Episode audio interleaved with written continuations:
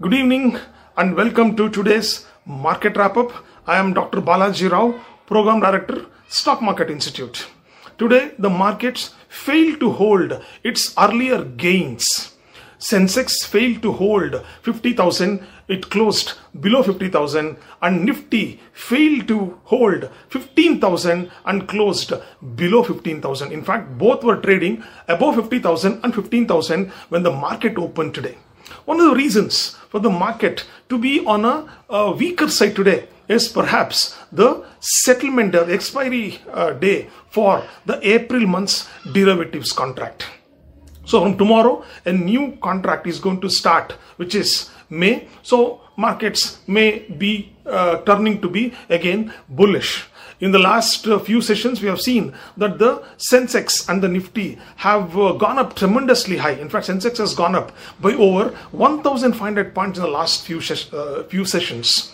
Whether COVID or no COVID, market doesn't seem to relent at all because most people do not buy for today they buy for tomorrow this uh, current situation of covid is only temporary which everybody knows once the situation starts improving the markets will have to get back to its original uh, strength. So people would prefer buying when the when they think that the stocks are available at a discount to tomorrow's price. So i, I don't think we should be surprised about the markets going up when the uh, situation uh, in the economy is not that great.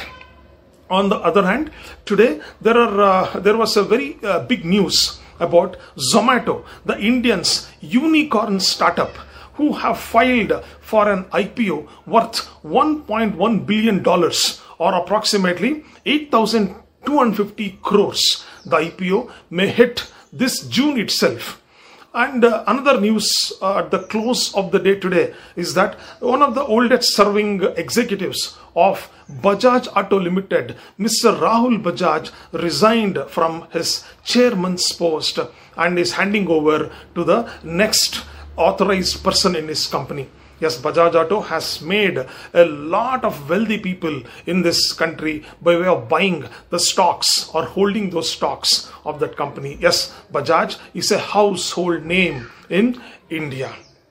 In the metal segment, or rather uh, in, in, in, the uh, metal uh, sector of the stock market, uh, JSW Steel, Tata Steel, and Hindalco continue to be on fire in fact, Tata Steel price today has gone beyond 1000 rupees for the first time and even JSW Steel closed today at 725 rupees approximately.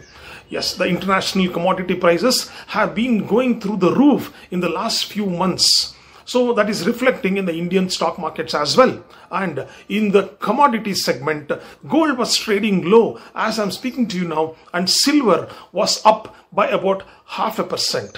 So, what is in store for the coming uh, uh, sessions of the market? Markets still are showing a good positive sign.